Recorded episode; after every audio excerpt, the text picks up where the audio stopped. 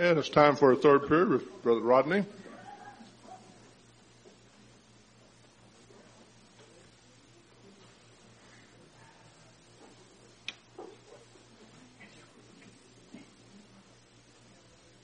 Our theme verse today comes from Nehemiah chapter 2 verse 20, where we read, Then answered I them, and this is the I being Nehemiah, and said unto them, The God of heaven, he will prosper us.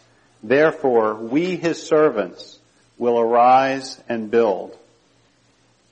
Our subject today deals with the building of the walls of Jerusalem. The temple had been completed for many years at this point, for approximately 60 years. And the leaders of the first wave of returning captives, Zerubbabel and Jeshua, Zechariah and Haggai, had passed from the scene. And we find that a lot has changed. While the temple is still in operation, the people have not set their minds to restore the walls which surround Jerusalem. And so the Almighty prepared two men to lead two further waves of captives back to Jerusalem and to reform the Jews back to Yahweh their God. And these two men were Ezra and Nehemiah. And if we review again the time frames we're talking about here, we know that the rebuilding of the temple again was done in the time of Zerubbabel. He was the the uh, Tirshatha or the governor, and then um, we have Jeshua being the high priest. After the temple is finished, there's quite a bit of time here. You can see roughly 516 BC to 457 BC during the time when Ezra comes forth for his work, which we'll talk about. Um, interjected in the middle, and of course, depending on which historian you look at, the time periods may shift a bit, but we have Esther being made queen. So we're still in this period of time when great grace has been shown to the people of Israel. So we have Esther sitting as the queen on the throne there uh, in Persia, in Shushan, the palace. And now we have two men coming forth, Ezra and Nehemiah. And again, you can see there is an, a bit of time here between those two uh, men as they come again leading forth different groups of people as we as we will talk about.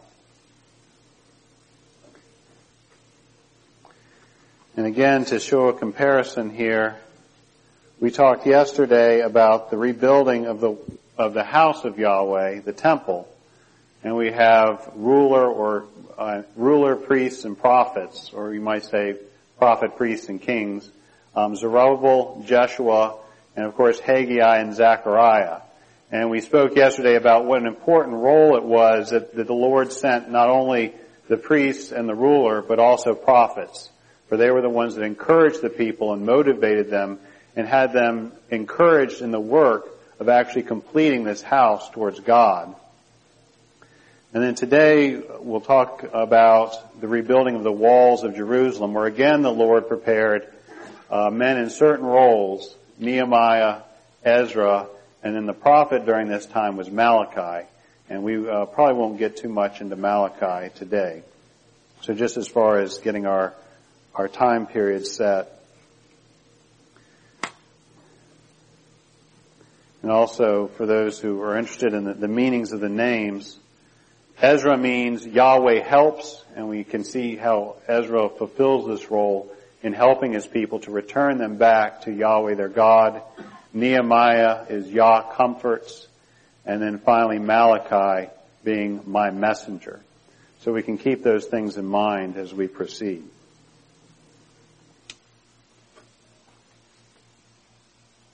Ezra led the second wave of captives back into the land. Our first introduction to the man is in Ezra chapter 7 and provides a detail of his genealogy. And it's quite an impressive genealogy. And we'd like to turn over to Ezra chapter 7.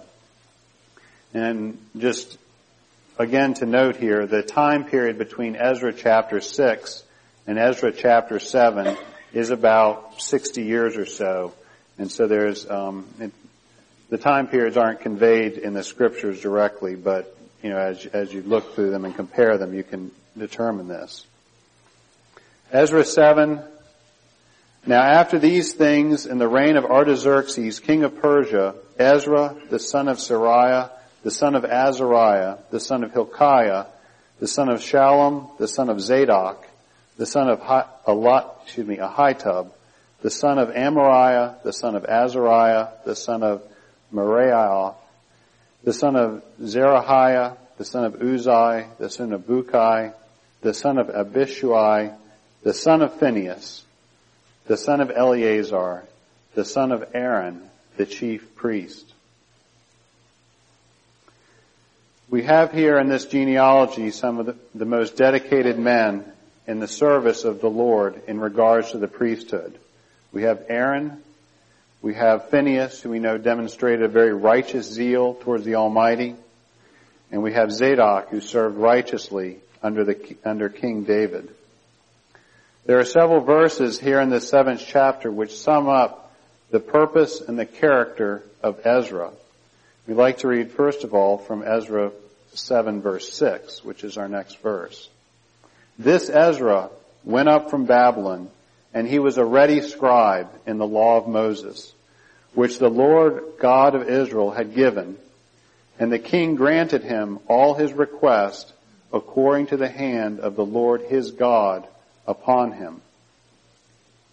So we read here that Ezra was a ready scribe. This word ready has several meanings. It's rendered diligent, ready, quick, and hasty. So there was no delay in his actions. He was very diligent to go about the work which he was ascribed to do. And if we'd like to compare this word in a couple other verses, we can turn to Isaiah 16 verse 5.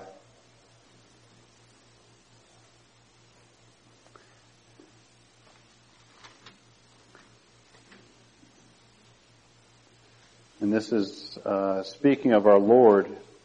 Isaiah 16 verse 5.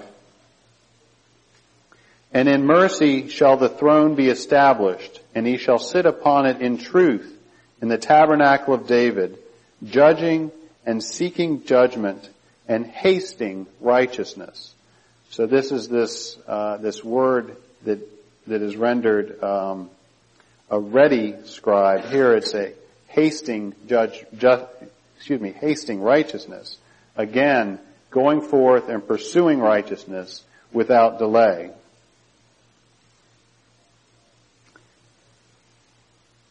Let's turn back to Ezra chapter 7.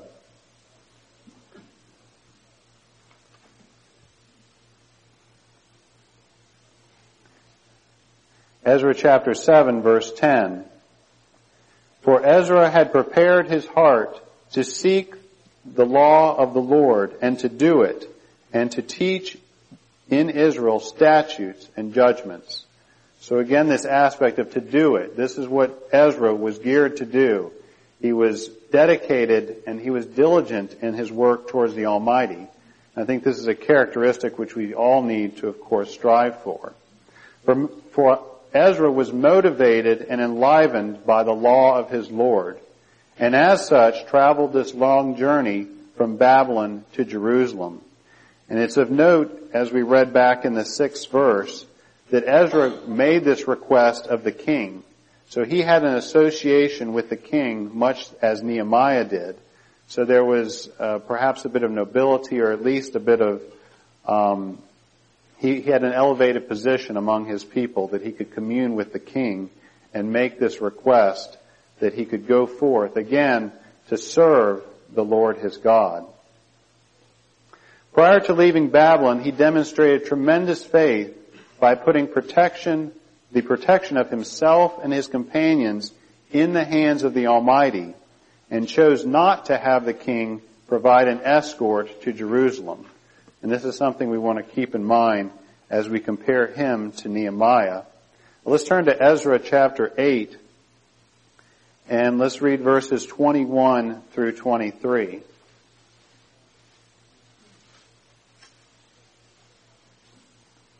Then I proclaimed a fast there at the river Ahava that we might afflict ourselves before our God to seek him a right way for us and for our little ones and for all our substance.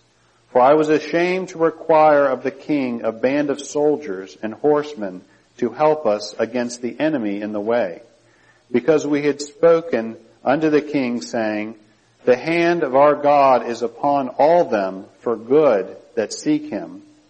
But his power and his wrath is against all them that forsake him. So we fasted and besought our God for this, and he was entreated of us. Ezra's demonstration of faith was even more impressive given the fact that these returning captives were carrying millions of dollars worth of gold, silver, copper, and other precious items as recorded later on here in Ezra chapter 8. True to Ezra's character, he took special precautions for this journey, and this is what we just read. They afflicted themselves and they besought the Lord their God, and of course the Lord entreated them. So immediately before he left, Ezra's faith was tested. Would he ask the king for protection? when he knew that the Lord could provide that protection. Next, we would like to consider our introduction to Nehemiah. Nehemiah is described as having two primary occupations, which is denoted and it, which are typical of our Lord Jesus Christ. He was first a cupbearer and secondly a governor. At the end of the first chapter, Nehemiah records that I was the king's cupbearer. According to Holman's Bible Dictionary, a cupbearer was a high-ranking official in the courts of ancient Near East kings. The cupbearer was often taken into the king's confidence and had no small influence on the king's decisions. And the other cupbearer in the scriptures which comes to mind is that of the cupbearer of Pharaoh, who was, of course, thrown in prison during the time of Joseph. And he was restored to a position such that he could tell uh, the Pharaoh about this man, this Hebrew, who could interpret dreams. This description of a cupbearer fits that of our Lord Jesus Christ, who truly bore the cup before his king, the King of Israel, our God. The symbol of the cup is so do- predominant in the life of Christ that it has become synonymous with his service. We can turn very quickly over to Matthew 26, verse 42. Very familiar to us. Matthew 26, verse 42. This is Jesus in the Garden of Gethsemane. He went away again the second time and prayed saying, O my Father, if this cup may not pass away from me, except I drink it, thy will be done. Do we not remember our Lord each Sunday through the cup of remembrance, the cup which is the New Testament in his blood? Perhaps because this position of cupbearer is foreign in today's culture, we may minimize the role as being one of insignificant service. But since the world began, no greater service has been performed before our Heavenly Father than the true, before our Heavenly Father, the true King, than that of bearing that cup of pain in obedience to the duties of the, in, in the, excuse me, in obedience to the duties of the righteous cupbearer. Nehemiah's genealogy also provides us a connection with the cup of wine. Unlike Ezra's genealogy, which we read, Nehemiah's ancestry is not backed to a particular tribe, although we can perhaps, as we go along, take an educated guess. He is mentioned only as being Nehemiah, the son of Hachaliah. This word Hachaliah is interesting. It's composed of two words. The second, the, is of course Yah, and the first part, the the hekel part is defined as this by Strong's. It means, meaning to be dark, darkly flashing, only of the eyes, in a good sense, brilliant, as stimulated by wine, red.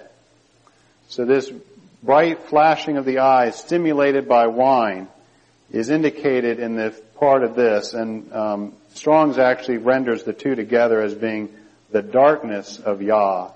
Or, but again, this is in a, it's kind of a, you have this brilliance, a darkly flashing, which is perhaps uh, contrary, but um, hopefully will it'll become a little more clear as we go along.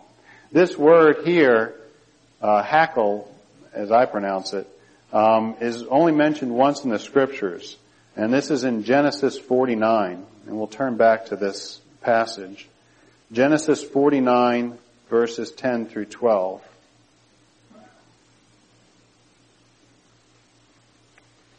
In Genesis 49, of course, we know this is where Jacob uh, gives prophecies concerning the the latter ends and many things will, which will happen to the various tribes of Israel. And this particular section uh, falls in line with that of the tribe of Judah, which again, being in the role of governor, we would submit that perhaps uh, Nehemiah was from the tribe of Judah. So if we read verses 10 through 12, the scepter shall not depart from Judah, nor a lawgiver from between his feet, until Shiloh come, and unto him shall the gathering of the people be, binding his foal unto the vine, and his ass's colt unto the choice vine. He washed his garments in wine, and his clothes in the blood of grapes. His eyes shall be red with wine, and his teeth white with milk. And in verse 12 there, regarding his eyes being red, this word red is this word here, uh, haklil. There are several ideas which can be relayed through the wording of this verse. In Elpis Israel, Brother Thomas suggests, from a natural sense, that the descendants of Judah would inherit a land overflowing with the blessings of the vine and of milk. And we think of a land flowing with milk and honey. And this idea of being darkly flashing also brings other passages to mind, both of the cherubim and of the future manifestation of the Son of God. We can look at a few references along these lines. Let's turn to Ezekiel chapter 1, verses 13 and 14.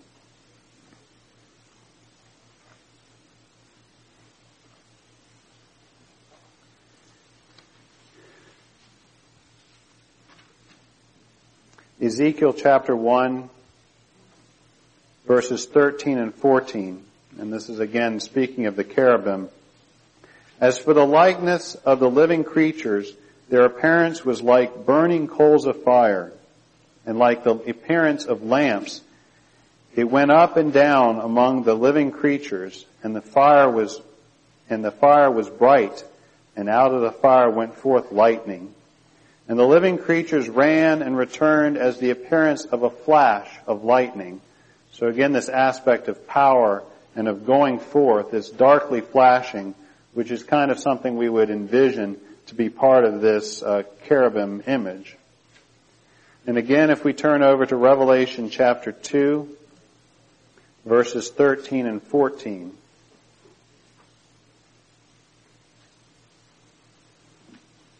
Revelation 2 verses 13 and 14.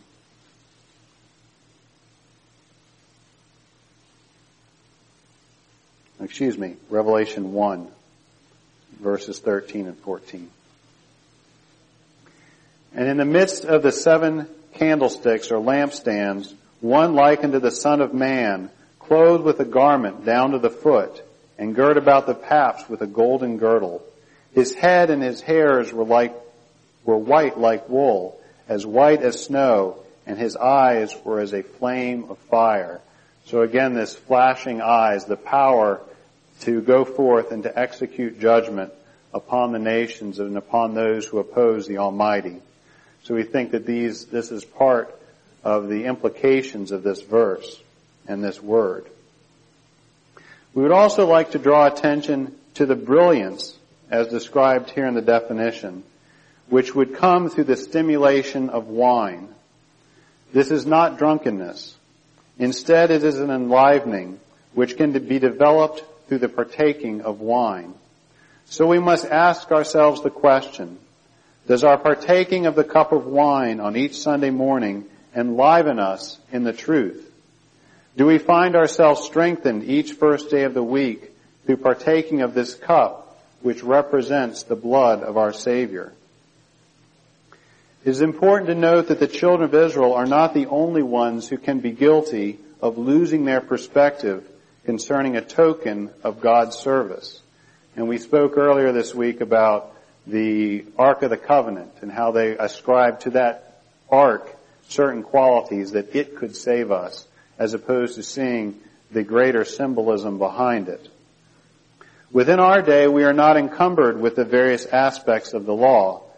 We do not have a physical altar or an ark which can be seen to be used in our service to the Almighty.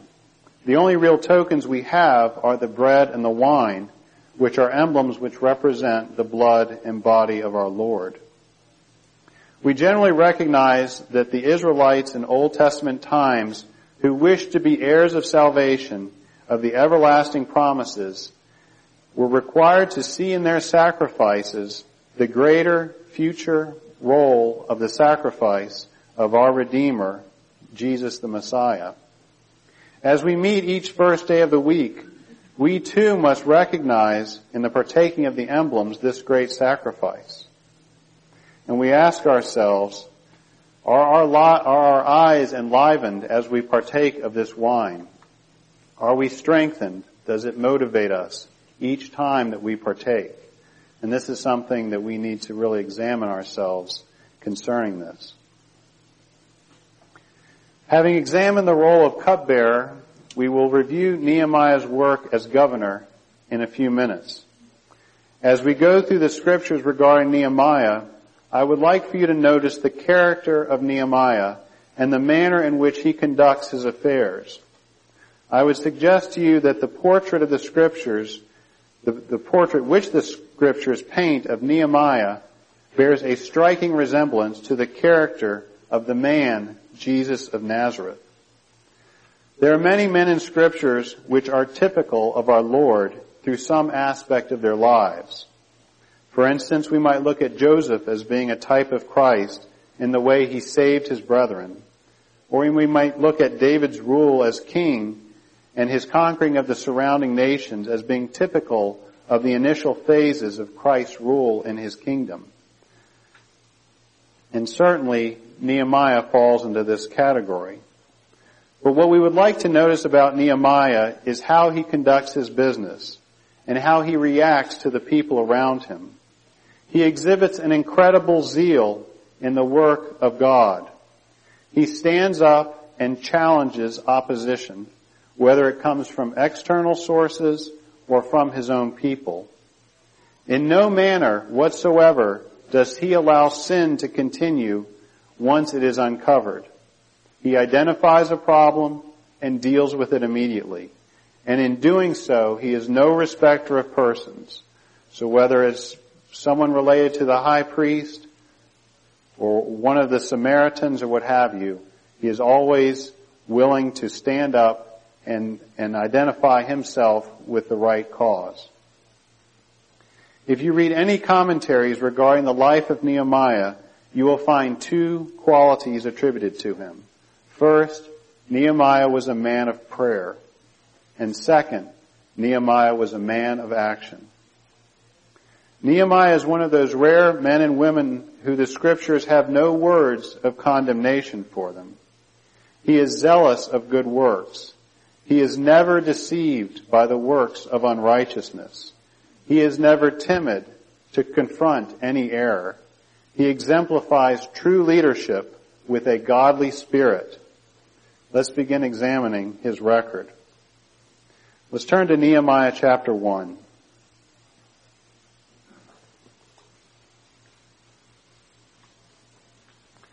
Nehemiah chapter 1, we'll read the first four verses. The words of Nehemiah, the son of Hachaliah, and it came to pass in the month Chisleu, in the twentieth year, as I was in Shushan the palace, that Hanani, one of my brethren, came, he and certain men of Judah, and I asked them concerning the Jews that had escaped, which were left of the captivity, and concerning Jerusalem. And they said unto me, the remnant that are left of the captivity there in the province are in great affliction and reproach. The wall of Jerusalem also is broken down, and the gates thereof are burned with fire. And it came to pass when I heard these words that I sat down and wept, and mourned certain days, and fasted, and prayed before the God of heaven. Although Nehemiah lived in Shushan, either near or actually in the palace, his heart was with his brethren in Jerusalem. It was his chiefest joy. He sought out news concerning this remnant who had returned. Certainly now, 60 years after the temple had been completed, the walls of Jerusalem would have also been completed. Certainly the work of Ezra, who had come before him to reform the people, would have been accomplished. And yet much to Nehemiah's dismay, they were not. The walls were broken and the gates were burned with fire. Nehemiah is so overcome with grief that he weeps and mourns for certain days. He could have rejoiced that he was in a nice safe place with a good stable job. Presumably the palace and his closeness to the king afforded him many luxuries. He could have shaken his head and condemned his distant brethren for not knowing or for not knowing their God or working on the walls of Jerusalem. But no, his soul is in great anguish at the knowledge of their distress. So in line with his character, he prays.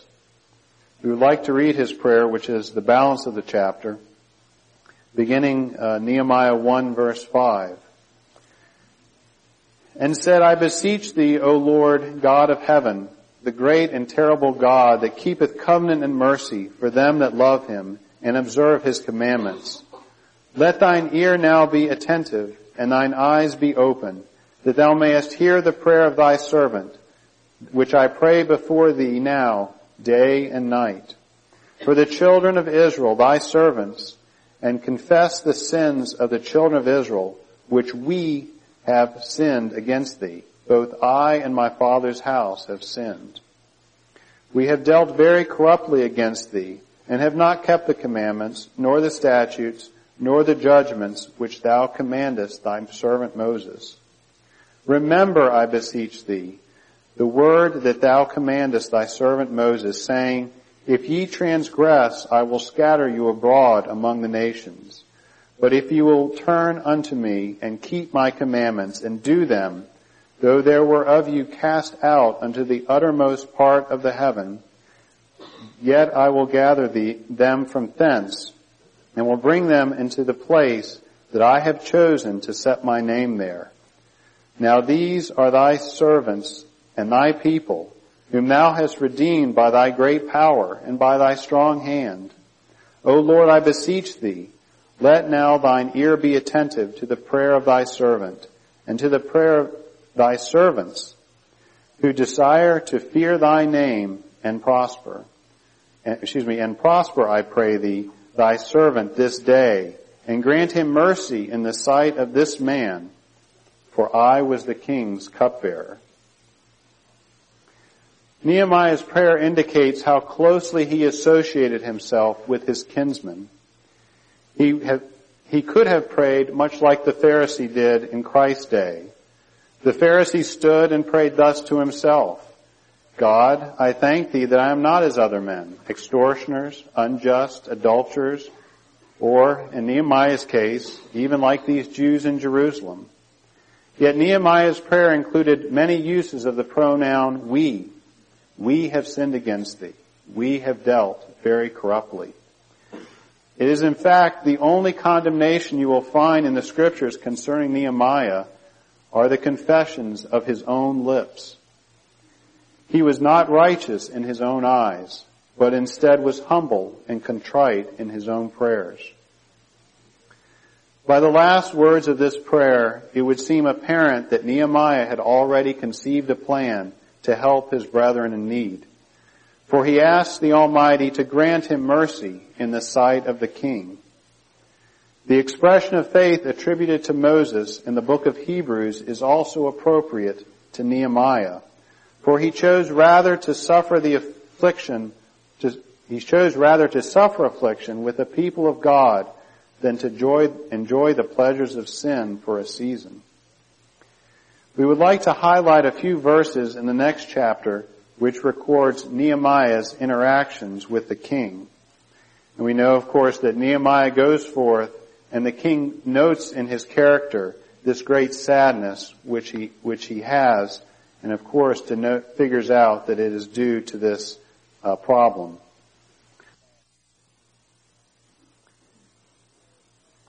He says, And I said unto the king, If I please the king, and if thy servant have found favor in thy sight, that thou wouldest send me unto Judah, unto the city of my father's sepulchres, that I may build it. And the king said unto me, the queen also sitting by, and that was perhaps uh, Esther, although we're not certain, for how long shall thy journey be, and when shalt thou return? So it pleased the king to send me and to set him a time. Moreover, I said unto him, said unto the king, if it please the king, let letters be given me to the governors beyond the river, that they may convey me over until I come to Judah. And the letter to, unto Asaph, the keeper of the king's forest, that he may give me timber to make beams for the gates of the palace, which pertaineth to the house, and for the wall of the city, and for the house that I shall enter into. And the king granted me according to the good hand of my God upon me. Then I came to the governors beyond the river and gave them the king's letters. Now the king had sent captains of the army and horsemen with me. The king granted his petition and we should, we would like to note here again that whereas, whereas Ezra traveled without any protection, we find that Nehemiah is afforded a great escort of captains and horsemen to accompany him on his journey. Let's read verse 10.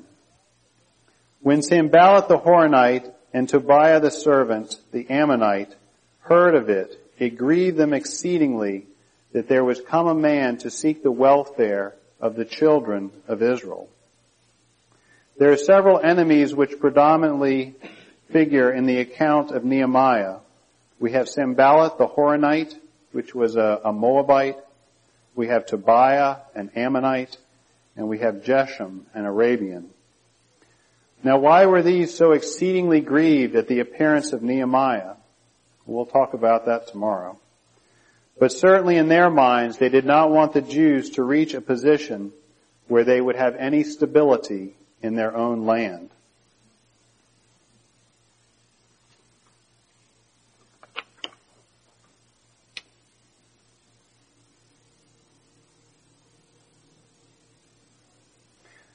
Nehemiah then comes into the land and he slips out into the night to view the landscape and to start making his plans. In Nehemiah chapter 2, we would like to read verses 12 through 17. So I arose in the night, I and some few men with me.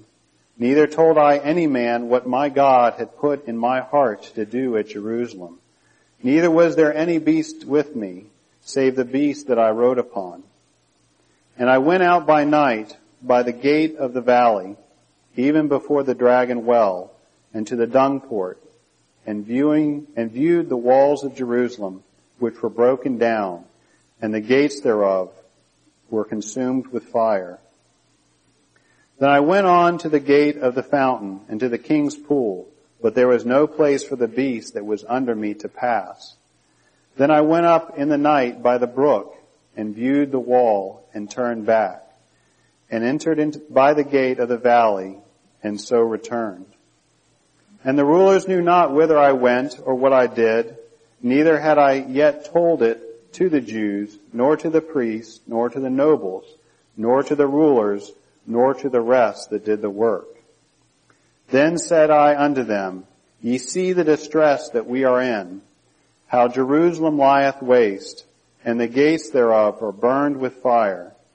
Come, and let us build up the wall of Jerusalem, that we be no more a reproach. We have been viewing the events which took place in the life of Nehemiah, which brought him to the point of building the walls of Jerusalem. We would like to go back and review some of these verses again in these first two chapters and try to identify them as aspects which are typical of our Lord Jesus Christ. We first find that we see a cupbearer who serves in the presence of the king. And we have already shown how Christ bore that cup before the King of Israel, the Lord Almighty. This cupbearer became very aware that his brethren were in great strife and that the city of Jerusalem was in great disrepair. In the latter day, will this be from the northern invader, from the surrounding nations? The cupbearer then is granted his petition from the king that he can go forth to become the governor of Judah. This governor arrives at Jerusalem with a great host, with captains and with horsemen to relieve the distress of the people. The surrounding nations object to the very presence of someone coming to seek the welfare of the children of Israel. He comes on his beast with men and at night in a manner unknown to his sleeping brethren and begins to set his plans to deliver his people from their oppressors. Finally, with the dawning of the new day, he reveals himself to all. The walls of Jerusalem are rebuilt. Jerusalem no longer lies in waste, and the people of God, his kinsmen, will no longer be a reproach. Is there any question who this rider is upon this beast who comes as a deliverer? Let's turn to Revelation 19 and look at verses 11 through 16.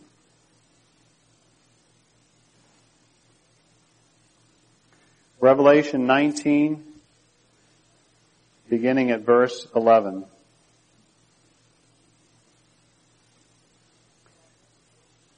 And I saw heaven opened, and behold a white horse, and he that sat on him was called faithful and true, and in righteousness he doth judge and make war. His eyes were as a flame of fire, and on his head were many crowns, and he had a name written that no man knew but he himself. And he was clothed with a vesture dipped in blood, and his name is called the Word of God. And the armies which were in heaven followed him upon white horses, clothed in fine linen, white and clean. And out of his mouth goeth a sharp sword, that with it he should smite the nations, and he should rule them with a rod of iron. And he treadeth the winepress of the fierceness of the wrath of Almighty God. And he hath on his vesture and on his thigh a name written, King of Kings and Lord of Lords. There can be no mistake as to who this man will be. He is our Lord, triumphant in his victories over the nations, with his eyes flashing as a flame of fire. Jerusalem will indeed be built again, a city of refuge, a city of hope, a city of peace. Will the nations, particularly Israel's Arab neighbors, be glad and rejoice that one has sought to return to see the welfare of the children of Israel? Certainly not but they will be support, they will be forced to submit to the words which our Lord will speak. Let's turn back to Nehemiah chapter 2.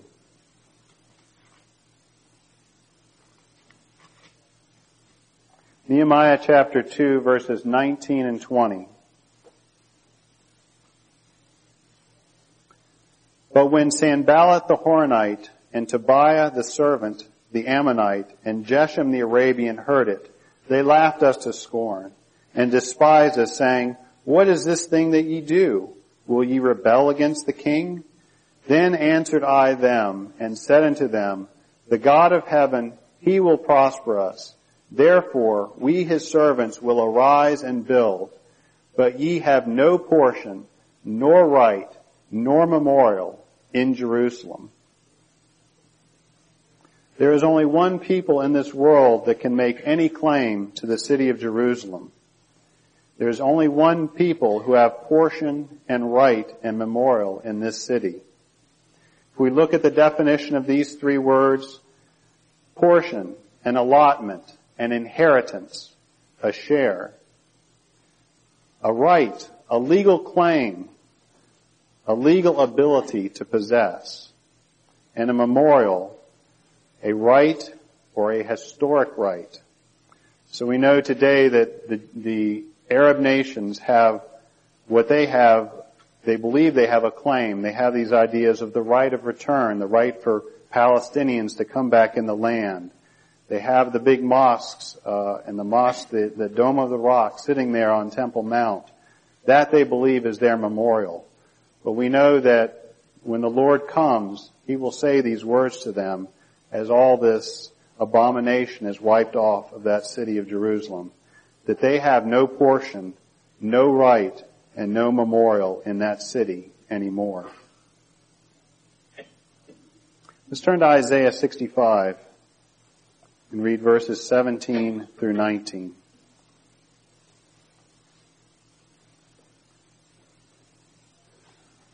Isaiah 65, 17 through 19.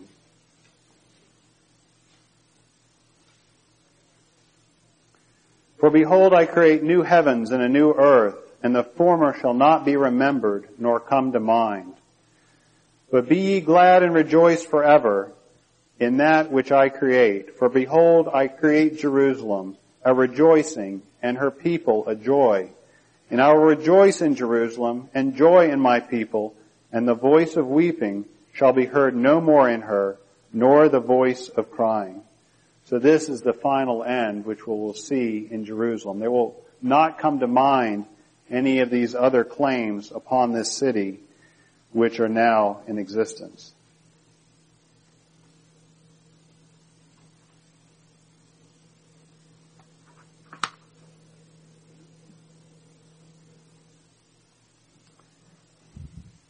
Let's turn to Nehemiah chapter 3.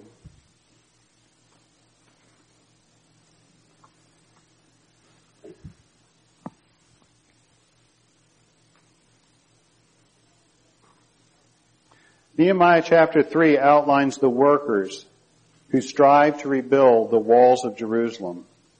We will not cover this chapter, but we would like to note what a great commendation it must be to be recorded in the Holy Scriptures as a permanent record for the work which they performed in rebuilding Jerusalem such that it could be defended from her neighbors around her. Nehemiah chapter 4 begins with the reproach of the enemies on the work of the builders. We would like to read Nehemiah's response to this reproach. Nehemiah 4 verses 4 and 5. Hear, O our God, for we are despised, and turn their reproach upon their own head and give them for prey in the land of captivity. And cover not their iniquity, and let not their sin be blotted out from before thee, for they have provoked thee to anger before the builders. And this we believe will be the fate of those nations which oppose Israel today. Their sins will not be blotted out in the last day, but they will incur upon themselves all that they have uh, deserved in provoking the Lord to wrath.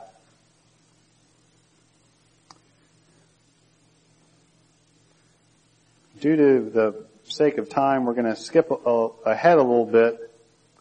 This chapter records the building of these walls of Jerusalem, and we know that this was done in very perilous times.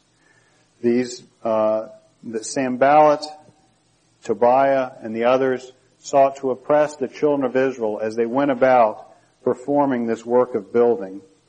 And I will note at, at this point, we'd like to read a couple verses regarding how Nehemiah organized these people in order to actually complete the work. We'd like to read in Nehemiah chapter 4, beginning at verse uh, 16. And it came to pass from that time forth that the half of thy servants wrought in the work, and the other half of them held the spears, the shields and the bows and the habergeons, and the rulers were behind all the house of Judah. They that builded on the wall, and they that bear burdens with those that laden every one with one of his, excuse me, and they that bear the burdens with those that laid it, every one with one of his hands wrought in the work, and with the other hand held a weapon. For the builders every one had a sword girded by his side, and so builded. And he that sounded a trumpet was by me. Because of the opposition of their adversaries, those working on the walls of Jerusalem were instructed to both build the wall and to defend from their enemies. We too must carry the sword of the Spirit to defend spiritual Jerusalem from all its adversaries. But we must be careful to maintain a balance between the activities of building and defending. We cannot forsake the building of our wall. We must continue in personal, our personal growth, growth in the truth, just as Nehemiah led the people to complete the construction of the wall. The greater or higher we develop our spiritual relationship to the Almighty and His Son, the lower the chances are that we can be uh, overcome by our enemies. So as we go about our work in the truth, it's important that we keep in mind that we take time to do both. We have to defend the truth from error, both internally and externally. But we also need to make sure that we take the time to build ourselves up, or we will not be able, in the end, to defeat the enemy and to hold them back. We'd like to move ahead to Nehemiah chapter 6.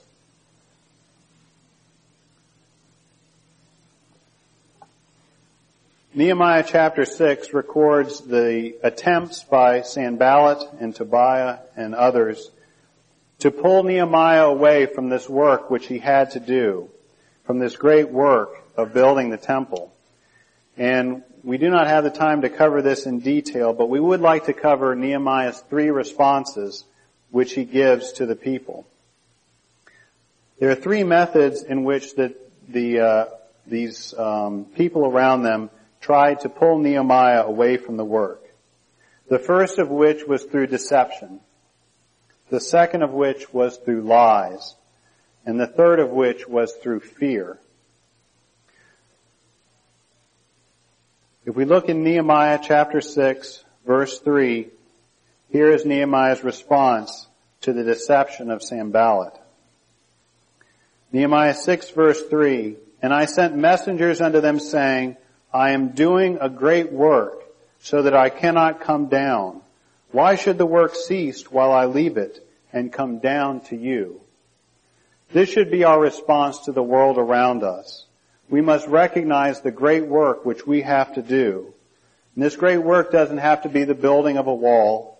It could be the simple task of fixing a meal for, for someone in the ecclesia or going forth and uttering a kind word or doing our daily Bible readings.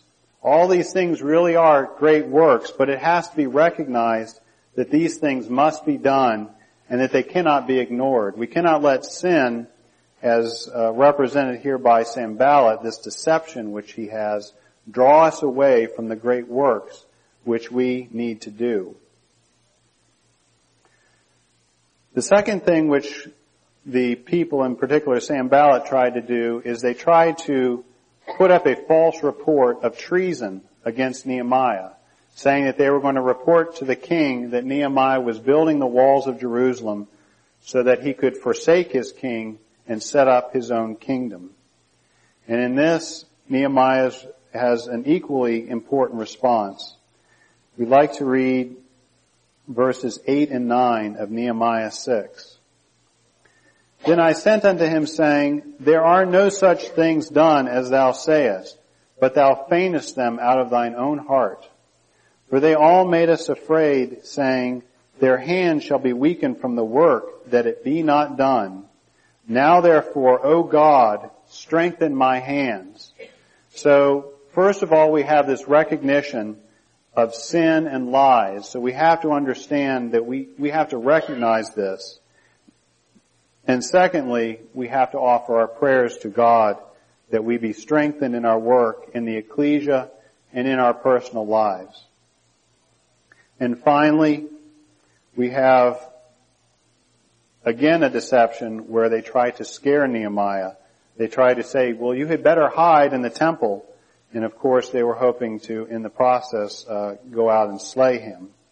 And let's read verse 11. Nehemiah chapter 6, verse 11. And I said, should such a man as I flee? And who is there that, being as I am, should go in the temple to save his life? I will not go in. And lo, I perceive that God had not sent him, but that he pronounced this prophecy against me, for Tobiah and Sanballat had hired him. So here again we have Nehemiah recognizing his position, that he had a duty to serve, that he had a duty and an obligation to follow after the ways of his God and that he would do it. He would not back down through fear or through any other method. He would stand up to the work. We're going to conclude there for the day.